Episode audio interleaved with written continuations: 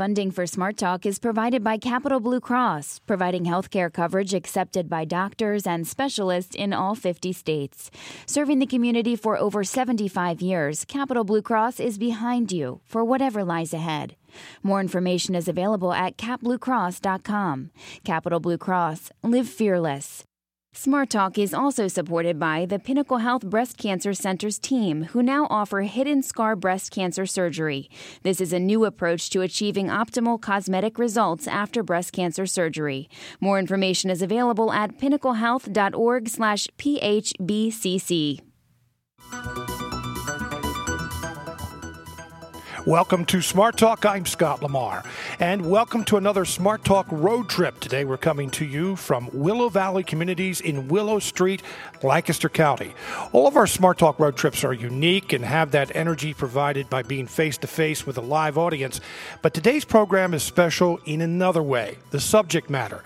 This September, the nation's most renowned historical documentary filmmaker, Ken Burns, is producing a 10 part 18 hour series on the Vietnam War. The Vietnam War features testimony from nearly 80 witnesses, including many Americans who fought in the war and others who opposed it, as well as Vietnamese combatants and civilians from both the winning and losing sides. We have a trailer here where you can hear the audio of uh, Ken Burns speaking and some of the people who participate in the film as well.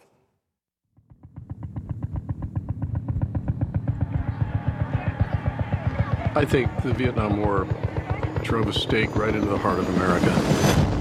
Unfortunately, we've never moved really far away from that, and we never recovered. There was no way we could avoid telling this story. Wars are so extraordinarily revealing, obviously, of the worst of humanity, but as it turns out, also the best of humanity. There's been a lot done about this subject books, documentaries, feature films, novels. I mean, it's not like no one's ever tried.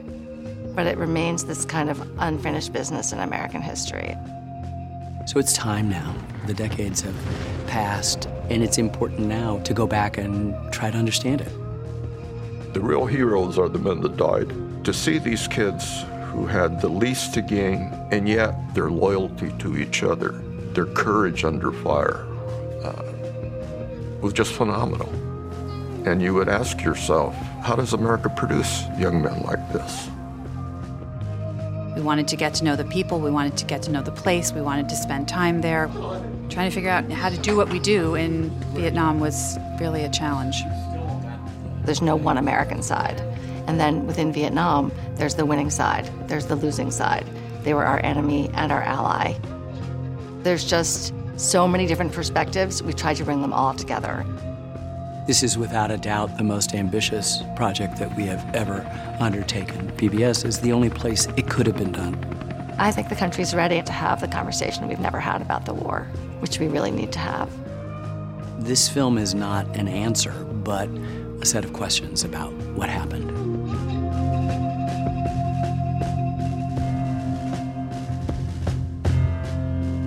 My father was very happy with such a small and poor country, and the Americans uh, have decided to come in to save us, not only with their money, their resources, but even with their own lives. We were very grateful. We thought, the, sure enough, that with this power, the Americans are going to win. The war by 1966 began to impact the middle class because the draft calls had to be enlarged. They couldn't get enough people to volunteer or draft people out of the working class. They started drafting people out of college. And that's when the anti war movement shifted from a moral movement to a self interest movement. I was at the post office mailing something. I asked the clerk, How do they let you know if your son is wounded? It was very hard for me to form those words, but I just felt I've got to know. I just felt so suspended in space and anxiety. And the man said, Now, don't worry. They'll tell you. The series itself premieres on Sunday, September 17th on WITF TV. But you can get an advanced look at the film this Memorial Day weekend on WITF TV. Watch a special 30-minute preview Sunday, May 28th at 9:30 p.m. It features interviews with the filmmakers, behind-the-scenes footage, and exclusive clips from the series. Again, that's this Sunday, May 28th at 9:30 p.m. on WITF TV. Now, we've just heard a few of the voices from the Ken Burns series. WITF is also highlighting voices from South Central Pennsylvania. WITF's Vietnam War Stories Project is asking Vietnam veterans, anti war activists, family members, conscientious objectors, Vietnamese Americans, and other members of the South Central Pennsylvania community to share their memories of the Vietnam War. Select stories may be chosen to be featured in an upcoming WITF documentary. Share your stories of the Vietnam War at vietnam.witf.org. I should mention that today's Smart Talk Road Trip live remote broadcast is supported by Roof Advisory and Willow Valley Communities. Just a beautiful facility location for uh, producing this uh, broadcast, and we are very uh, thankful for the opportunity to be here today. And we've been welcome welcome at uh, uh, Willow Valley Communities. But uh, we have a show here, and we're going to be talking about Vietnam. And I want to introduce our first guest today. Is Dr. Robert Kodosky, who is an associate professor of history at West Chester University. Dr. Kodosky, welcome to the program. Thank you for having me. And I, as we start, for the veterans that I see in the audience, I'd just like to say welcome home and thank you. Well, that's something that has been about 40 years too late for, for many uh, veterans of the Vietnam War, and it's something we're going to talk about very often during uh, the series and the WITF war stories. I want to go back because you teach many of your students about a time before American involvement or full scale combat involvement in Vietnam. And this is something that uh, probably not a lot of Americans think about, know about. I mean, most Americans, you ask them about the Vietnam War, they'll probably point to 1965, 1966, even though, uh, you know, during the Kennedy administration, it kind of ramped up, uh, and go to 1975 with the pullout of the fall of Saigon. But it goes much further back than that, doesn't it?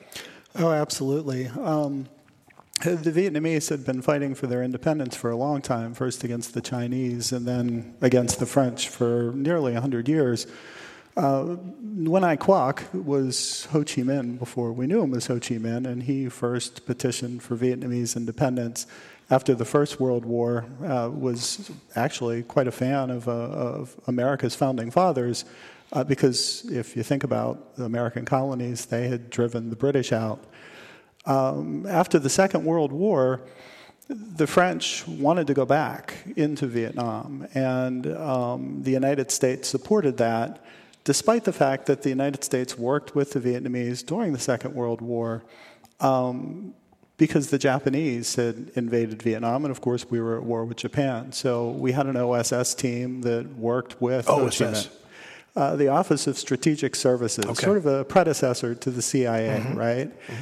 Uh, so the first American casualty was actually uh, a mistaken uh, his, Lieutenant Colonel Albert Peter Dewey in September of 1945, uh, an OSS agent who was mistaken as, as, a, as a French guy that the Vietnamese shot. But they declared independence, and the OSS encouraged uh, Ho Chi Minh to uh, petition Harry Truman um, for support of, of Vietnam, the Democratic Republic of Vietnam. But the new fear for the United States was communism after the Second World War, and particularly the United States was susceptible to the, the argument that the French made and focused on Europe that if the economy didn't uh, recover, then there was a potential um, you know, possibility of communism in Europe. So the United States supported the French in, in Vietnam. We spent about a billion dollars and we opened offices there in 1950 after China became communist, and of course after North Korea invaded South Korea. You mentioned Ho Chi Minh we were talking before the show, and yeah. uh, you were talking about uh, uh, someone that you knew and had uh, uh, heard, heard speak, and that someone who admired Ho Chi Minh. Americans who have a sense of history and hear the name Ho Chi Minh, they hear about the Ho Chi Minh Trail. Right. They think right away of communism and North Vietnam. But that wasn't always the case. Well, certainly communism was part of it, but he was really attracted, uh, you know, as a nationalist, right? I mean, someone who wanted Vietnamese independence, and those OSS guys respected that. Um, we were also talking before the show that one of my students, uh, he's a student veteran, and he was drafted uh, into the U.S. Air Force in 1950. Um, his uh, hopefully he's he's listening now. His name's Lowell Gardenauer, and I'd like to say hello to him if he's out there. Um, while he was in Korea in 1954, he received orders. Uh, they were redacted uh, that he and his crew, he was in charge of an airplane called the Hawk, were shipping out, and they didn't know where they were going. Well, they went to the Philippines. And when they were in the Philippines, they met with French and American intelligence, and they were issued sidearms and told, anything happens to you guys, we don't know you.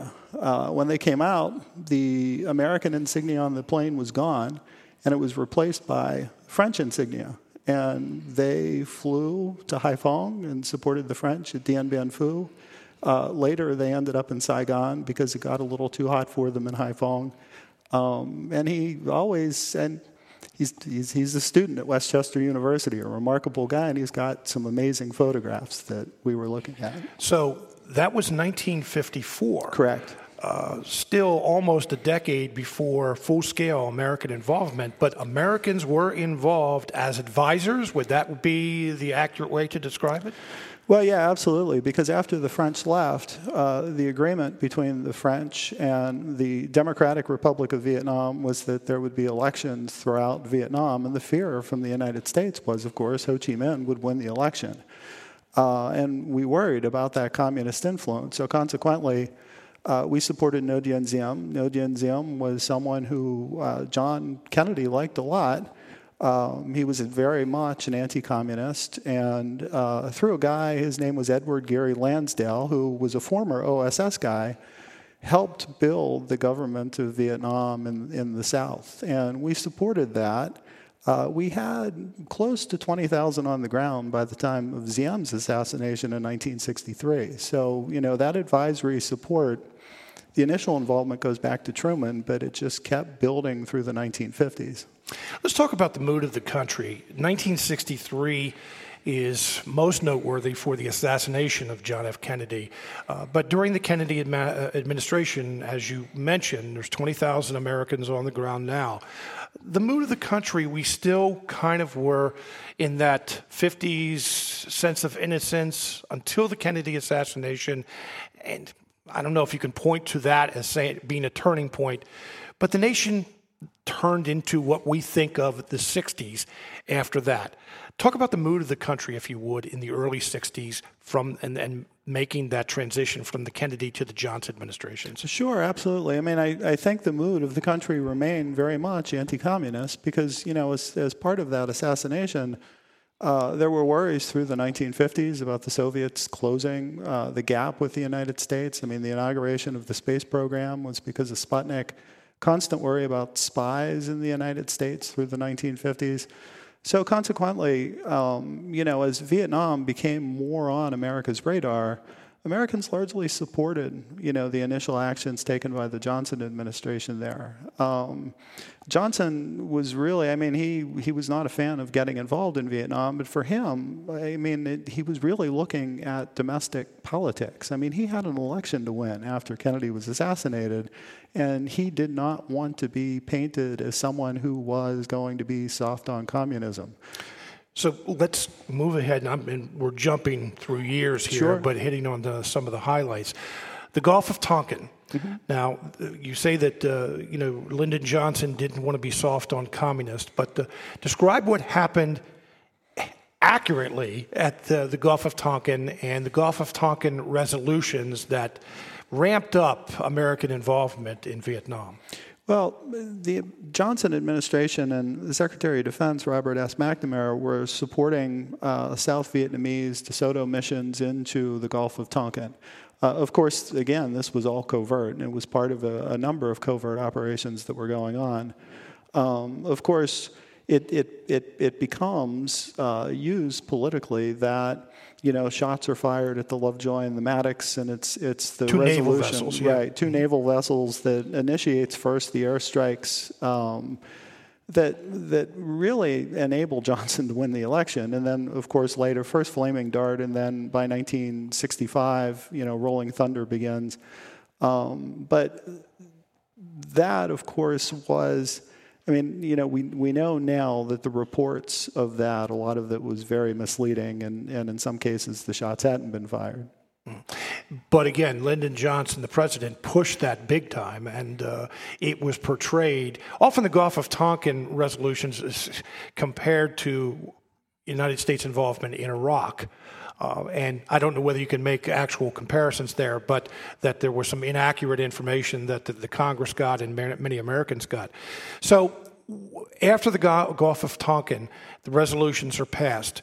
Uh, how many people are on the ground? How many boots are on the ground? And when does it really begin to ramp up and get hot in Vietnam? Well, I, I mean, first, uh, Marines go, and I mean, they're told essentially to defend the perimeter, and of course, you know, they do, but it becomes something that, you know, becomes an engagement and more, I mean, hundreds of thousands within um, only a couple of years. But one of the things that I heard in the Ken Burns report, I mean, the draft becomes an issue for many Americans, but again, stressing that support of the war at first the bulk of the fatalities and the bulk of those who served in Vietnam were actually volunteers. Mm. Which a lot of people probably don't know. Right. 1968, though, was a turning point in many historians' eyes. That uh, there was My Lai, which we can talk about a little bit, and that's really when the protest across the country started uh, taking off, and you had some high-profile Americans who were coming out in opposition to the war. Talk about '68.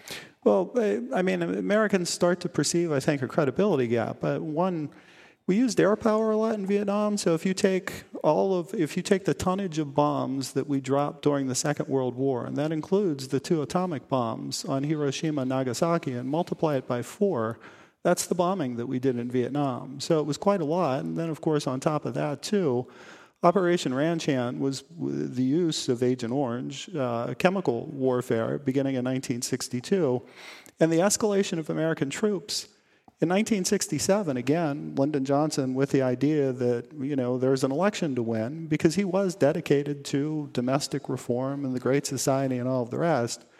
Uh, you know, brought William Westmoreland back to the United States, and of course, the question for Americans, why isn't this war over? I mean, William Westmoreland country. was the commander in, in correct, Vietnam. Correct, And the problem was is there really wasn't an understanding of Vietnamese culture, Vietnamese politics, and the war had sort of become a war of attrition. In other words, we're here to count the number of KIA or killed in action of Vietnamese communists. And so those numbers kept going and going and going and going. And Westmoreland tells the American people in the fall of 1967 there's light at the end of the tunnel.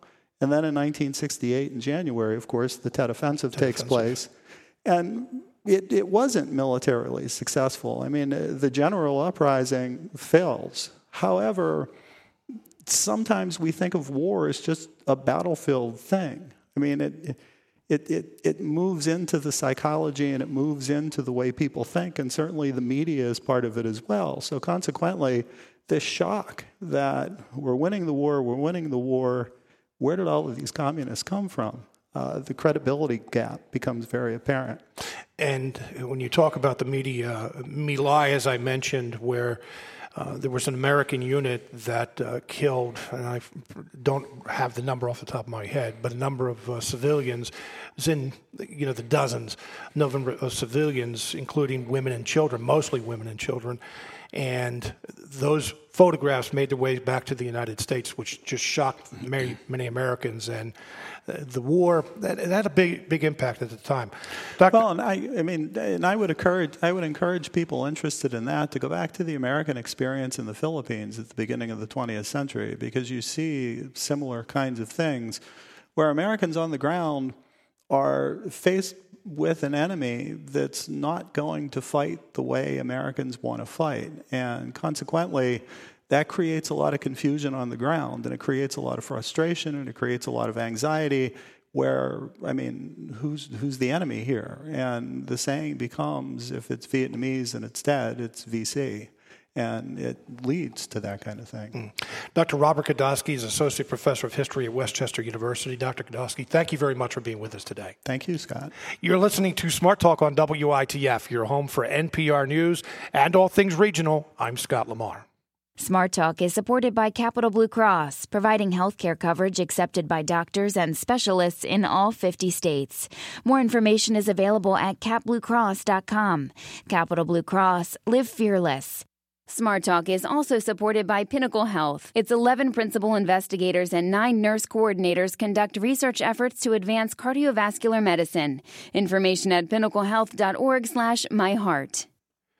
Welcome back to Willow Valley Communities. We are on a Smart Talk road trip, and our topic is Vietnam. Coming up uh, this September, Ken Burns, his latest, and as you, you probably heard earlier in the program, uh, maybe the biggest project that uh, Ken Burns and his team has ever done.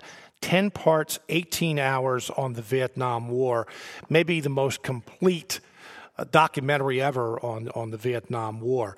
Uh, and again, we're, we're kicking this off today at Willow Valley Communities beautiful facility. And I have to say to everyone, if you ever have the opportunity to tour Willow Valley communities, uh, I encourage you to do that because we're in a theater that is just lovely and uh, everything here is just, I don't know. I, have heard so many people who haven't been here this morning say, oh, I, am so impressed with uh, Willow Valley communities. So I want to, again, thank Willow Valley for uh, having us here for this Smart Talk road trip. We have several residents of Willow Valley communities on our program today. Uh, uh, to talk. They have uh, some tie to uh, the Vietnam War. Uh, first of all, we have Paul and Sylvia Hollinger. They're Willow Valley residents and a couple who sponsored Vietnamese r- refugees. Uh, Hollingers, thank you very much for being with us today. And we're going to talk with you in just a few minutes. But first, we're going to join, uh, have uh, speak with uh, who are joined by Jerry Zacharias, who's a Willow Valley resident and retired U.S. Navy captain. Captain Zacharias is a retired Navy captain who flew 87 missions in Vietnam, flying an A 6 Intruder. He received the Navy Cross for his extraordinary heroism on February 24th, 1968. Uh, captain Zacharias, thank you very much for being with us today. Thank you. What happened on uh, February 24th, 1968? Well, we were uh, uh, on Yankee Station flying strikes into the north uh, sector of North Vietnam. We got a message for Commander Task Force 77 to uh, execute a strike against the Hanoi port facilities. And uh, they said because uh, uh the Enterprise, which was our sister uh, carrier on Yankee Station at that time, had only been on station for one day, they said make it a joint strike from Enterprise. So we launched two aircraft, flew to Enterprise, did our mission planning for the strike to the uh, Hanoi port facilities right in downtown Hanoi. And uh, with the uh, air crews from Attack Squadron 35 on Enterprise. Uh, after our mission planning, we uh, hit the SAC early, had uh, evening meal, and then hit the SAC early. And then we had reveille at about 12.30, got dressed, went to the ready room of VA 35 and rebriefed the mission to Hanoi and uh, manned our airplanes about 1 o'clock and uh, launched about 1.30. Uh, I, on my, uh, I was on the catapult at 100% uh, power, and uh, when they launched me, my primary attitude reference, which gives tells me which way is up. At nighttime, you can't see anything outside the cockpit. It turned upside down. Uh, I went right to my standby gyro, which is a small gyro right here on the, uh, on the instrument panel. Uh, climbed up to out, ro- rotated to a climbing attitude, put up my landing gear and flaps, and then uh, headed for the tanker, which was over Enterprise. Tanker uh, for your fuel. Yes. Okay. Get, uh, get, a, get extra fuel for the long flight to Hanoi. I got up to the tanker. I was because of my system problems of the uh, primary attitude reference turning upside down. I was the last one to tank. I went to plug into the tanker. All the lights in the tanker went out. It had electrical failure and could not transfer fuel. It's a bad day, isn't it? Bad day. I was, this, that's the second thing that happened in the first 10 minutes of this yeah, flight. really. And I thought, this isn't going to be my night. Well, I, with no primary attitude reference and no extra fuel for the long flight to Hanoi, I thought I'd better talk it over with my bombardier navigator to see what our options were. After our talk, we decided to try to do an airborne alignment of the inertial platform so I could get my inertial, uh, my primary attitude reference back. 22 minutes later, we got a uh, ready light on the inertial platform. I checked my fuel. It's going to be close, but I thought we had enough to do it. To go to Hanoi. To go to Hanoi. Okay. So we headed into the uh, uh, mountains southwest of Hanoi. Uh, during a letdown, I could hear the, uh, I call it the crickets chirping. That's a surface to air missile radar starting to track us. I leveled off at 200 feet in the flatlands of the Red River Delta. And uh, I was going about uh, 450, about 350 knots, about 407 miles an hour. I was fairly comfortable at 200 feet inbound. And I saw two missiles lift off at 11 o'clock uh, coming toward us. And my missile warning receiver uh, and a, and a missile warning light start flashing in your eyes, and you get a warbling tone when that missile is airborne and it's getting guidance signals. You get that noise, noise in your headset. Uh, I told my bombardier navigator I'm going down to 100 feet. I got down to 100 feet. I had already gone to full throttle. I'm, I'm doing about 500 miles an hour now. I'm at 100 feet, and I got down uh, to 100 feet, and I uh, could see things whizzing by the left hand side of my cockpit. I said to myself, geez, those must be farmhouses. Just then, my bombardier navigator said, You're level at 50 feet. Oh, I wow. said, Roger, going back to 100 feet. I watched those missiles coming toward us, and uh, when I thought they were close enough, I rolled into 89 degrees of bank. I dropped chaff. Chaff is strips of aluminum foil and they uh, provide uh, some protection from the missiles. Hope, hopefully, the missiles will explode in that chaff and not on the uh, on the aircraft. And I did a high G turn. That's a six G turn to the right. And one missile went. One missile coming at us went right through the space we just vacated. The other exploded underneath the aircraft, uh, buffeted it violently, and put a small hole in our left wing. And then my bombardier navigator says you're heading to the target is 354 degrees. I rolled out on 354 degrees, doing about 515 miles an hour.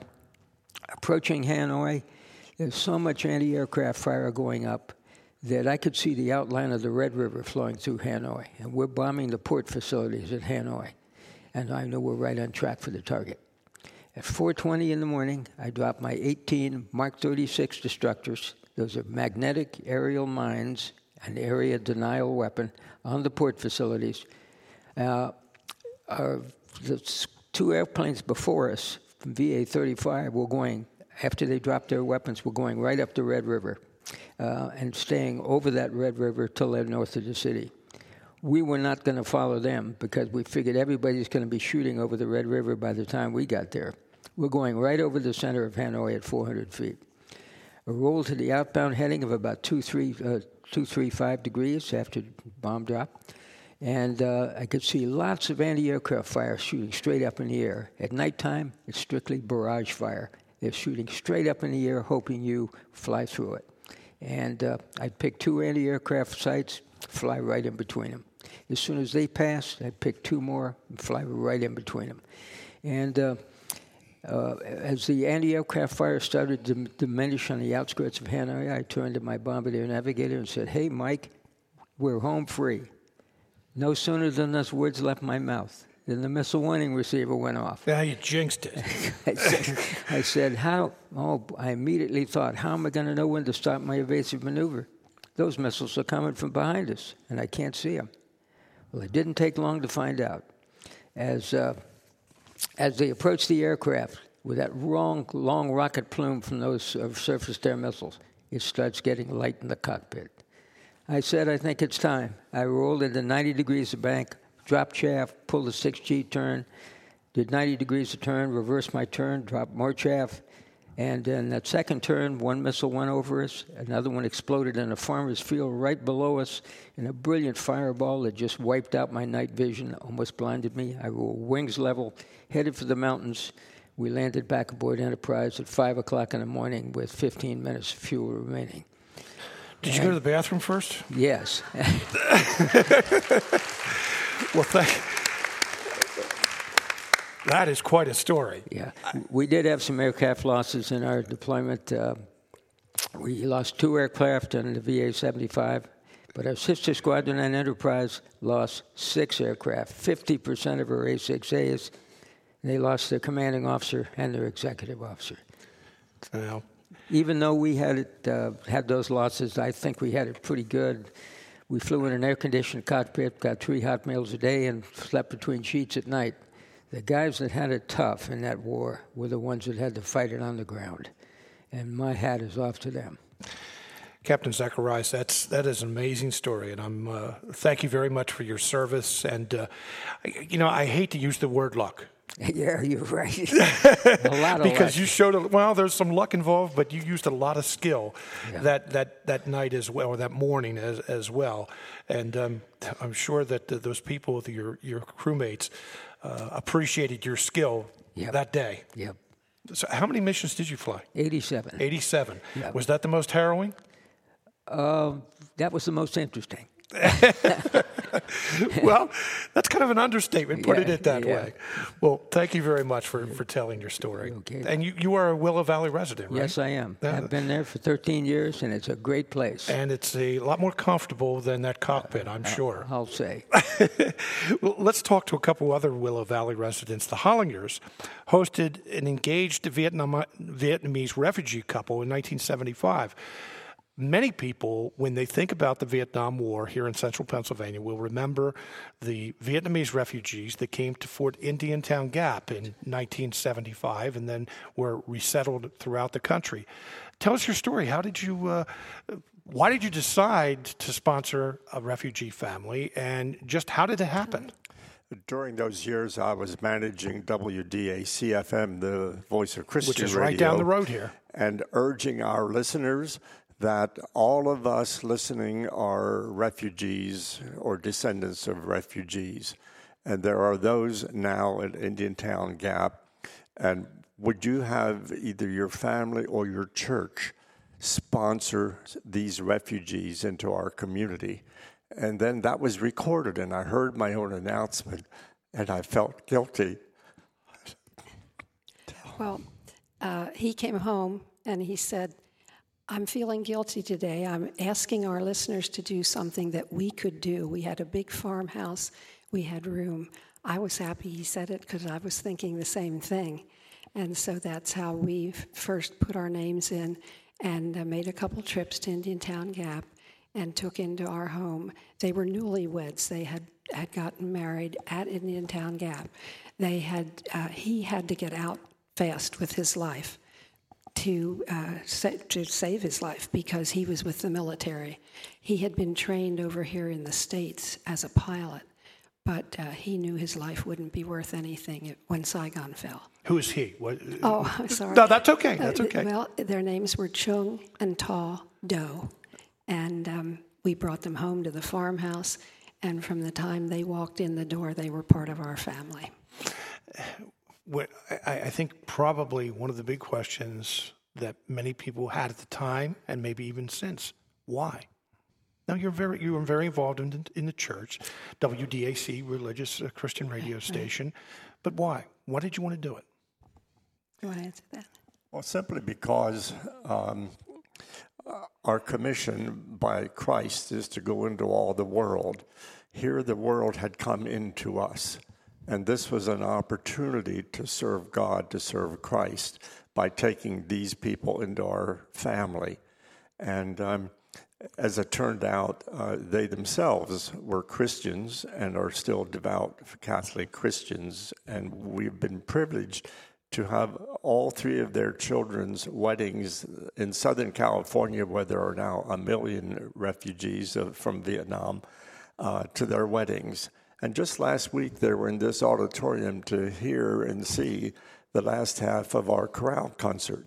So there's been a, a love relationship, real family relationship uh, to this family. It's only seven of the maybe 11 in that family came and merged with our 15. Mm. So it's just a wonderful uh, blessing, as it turned out, to uh, have had this experience with the Chung Tall Do and their family. Take me back to 1975, though, when the couple came to your, your farmhouse. I mean, it's it's a culture shock to begin with, coming from uh, a foreign country to the United States to begin with, but coming from one that, as we heard earlier, had been invo- torn by war mm. for decades, mm. and now in 1975, as, Saigon is falling, uh, the South, Vietnam, South Vietnam is, is falling, and as you said, a lot of people's lives in danger. Tell me about them and becoming part of your family in 1975. My first thought when we brought them home was, we'll have to live differently. And Paul said, no, we'll live exactly the way we always have. We'll make them part of our family. Why, excuse me, can I interrupt for just one sure. second? Why, why, did you think you had to live differently? Well, I knew I knew it would be such a culture shock for them, and so I thought we'd have to be more formal or something, and we just decided no. We had a 15 year old and a 12 year old, and um, our 15 year old daughter would come home from high school, go upstairs to her bedroom. The guest room was across the hall from her bedroom, and she'd be up there for hours, only to come down in time to eat. And I'd say, What were you doing all that time? And she'd say, I was talking to Tall. Tall didn't speak a word of English. she wanted but, a captive audience. but she was 20, Carrie was 15. She was like a big sister, and uh, it, it, they just became our children. And to learn about their culture, sometimes cooking side by side, um, to eat some of their food. what, what do you love? Chatyal. It's like a spring roll, but it has yeah. pork and other things in it and nothing can compare. so you learned a lot too. Oh, yes. we sure did. And when they were up there talking, they had a Vietnamese to English uh, translation uh, dictionary. dictionary. So that's how they l- learned each other's languages somewhat. What, did they have uh, a lot of trauma? I mean, what, was there a lot of healing on their part? I yeah. think so. They didn't talk about it. I, I, look back and I think we didn't really talk a lot about what they had come through. Um, they, I don't even know how they managed to re get together. Uh, they were engaged, but they got out separately. Um, but they could not leave Indiantown Gap, and we went back years later to see those barracks, and boy, they weren't very glamorous. And they couldn't leave till they were sponsored. And I have to say, they are the best at showing gratitude. They oh, have, oh in 42 years, they've never stopped thanking us. And in a way, I say they have thanked us with their lives mm-hmm. because they are so productive and, and so hard working, two and three jobs at a time. Mm-hmm. And they raise their children to be so polite and thoughtful, and uh, we're just so proud of them. They became citizens years ago. That is something that uh, you did hear often about the Vietnamese mm-hmm. refugees who are at Indiantown mm-hmm. Gap, about how grateful they really were. And again, think about the experiences that they had growing up, and especially, you know, being involved in the in the military.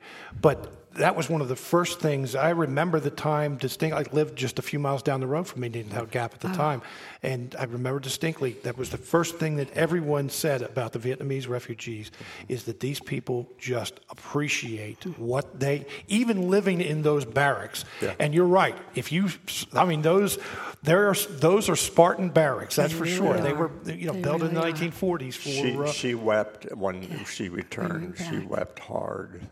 Mm. At, but their son, when he was 16, had a banner in his bedroom I can do all things through Christ who strengthens me. And he and his wife are in the diocese ministry pretty much ever since in the Catholic Church, in the Vietnamese Catholic Church in Southern California. So, how did they get to Southern California? By way of Texas. oh, okay. they so they went southwest first, and then they, they went down there first for just a couple years, but they already knew some Vietnamese. They kept contact with people, Friends. and then there were so many in San Jose, and that's where they ended up. Do you have time for a really quick story? Sure. With them last week was their little two-year-old grandson. He was born very prematurely because his mother, their youngest daughter, his mother, um, her blood pressure went sky high and they had to take the baby. And Tall, now the grandmother, kept telling me when they were here, she would cup her hands and say, Oh, so small, so small. I cry and cry and I pray God and I cry and cry.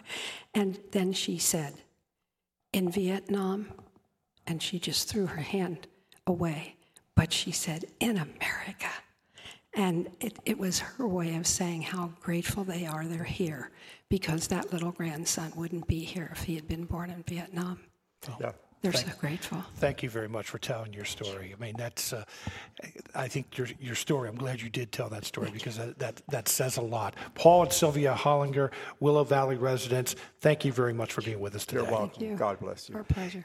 You're listening to Smart Talk on WITF, your home for NPR News and all things regional. I'm Scott Lamar. Welcome back to Willow Valley Communities in Willow Street, Lancaster County. It is a Smart Talk road trip. Today's Smart Talk road trip live remote broadcast is supported by Roof Advisory and Willow Valley Communities. We're talking about uh, Vietnam, the Vietnam War. Ken Burns documentary coming up uh, September 17th. There is a sneak preview this weekend, Sunday night at 9:30 on WITF TV. So we encourage you to tune in then. Mike Perry and Jeff Hawks are from the uh, U.S. Army Heritage Education Center, uh, Educa- Heritage and Education Center in Carlisle. Just last weekend uh, had Army Heritage Days, and they've been kind enough to join us today, talk about oral histories, a little bit more about Vietnam. Gentlemen, welcome to the program. Well, thank you very thank much. You. How did Army Heritage Days go, by the way? It was the best day we've ever had really? because of the support that we received from you, announcing it to your visitors, and then also we used Facebook and everything. Uh, we probably had over 10,000 uh, over the weekend, and uh, uh, it was a great event. We focused on armor vehicles. So uh, we actually had them going through an obstacle course. it was a good, good day for the center. Uh, and just one, we're with the foundation. We're their friends group, and we're the guys trying to promote uh, the advancement of the facility and to continue it to expand it. You know, we often on Smart Talk, you have been gracious enough to provide us with the many guests over over the years, because we know that history is one of uh, the, the topics that our audience is most interested in. But talk a little bit about what AHEC does, and then I'm going to turn it over to Vietnam and oral histories. Um, the Heritage Center started off as an archives uh, to focus on the individual soldier. We brought in letters, diaries, personal experience, monographs, photos, in order to balance the official record. Because we all know what the what's held at the National Archives, uh, which tells the official version of government, and what the general experience and what the, the soldier experience at the private and captain level, say the, the company level, completely, completely different. And we wanted to provide that balance. So they started this facility back in the 60s and then by uh, the mid 90s, it was the largest archives. In fact, Ken Burns used the collection for his Civil War documentary. About 85% of his photos came out of our collection. Really? I didn't know oh, that, that high a percentage. Yes, it was uh, significant. Matter of fact, the staff worked for months for it. Oh, okay. Um, but in uh, the, around 2001, the Army made a decision to expand the, uh, the campus to uh, build a museum in conjunction with the archives and that's what we've been doing really since uh, 2003. All right, so let's uh, move ahead to Vietnam, Jeff. Uh, you, I mentioned earlier that WITF is collecting a number of uh, stories from veterans and people who lived during the era uh, during the, the, the, Vietnam War. You were part of that, collecting some of the stories as, as well. Why is this so important that we have these stories? It's uh, important on a number of different levels. Uh, for one thing, it's part of the historical record. This is where history comes from. Uh, it's, it's not somebody writing down the events as they happen, it's people recollecting the events afterwards. So if we don't collect these stories, an important piece of the history is going to go missing. And so that's one of the reasons why we feel it's critical to record as many oral histories, to interview as many veterans as possible. Uh, on a personal level and a community level, uh, it's a significant event for the veterans. Uh, they get to tell their story and to feel that their contributions are valued uh, that their contributions are preserved. For many of the veterans, it's the first time they've ever told these stories. Uh, we often hear from the family members, oh, we've never heard these stories before. And a lot of veterans find it easier to talk to uh, an interested stranger than to a family member and, and, tell these stories. And Vietnam is different. I mentioned to you uh, that, and, and, Mike, we had uh, worked together on this too, that uh, I had the privilege of interviewing about 30 World War II veterans for Ken Burns' The War series about World War II. And I heard many of the same things from their family members. Oh, that's the first time we've heard these stories. But Vietnam is different, isn't it? It is. Um, I'm happy to report that of the veterans I interviewed, I think every single one of them said that they, they didn't face any um, social pressure here in central Pennsylvania. They, they said this is a pretty patriotic area. They supported the soldiers well. But there was a national sense of not supporting the veterans. They didn't get the welcome home that, uh, that they really deserved. And so a lot of them are still struggling with that, uh, struggling with the, the lack of a welcome home, a lack of acknowledgement.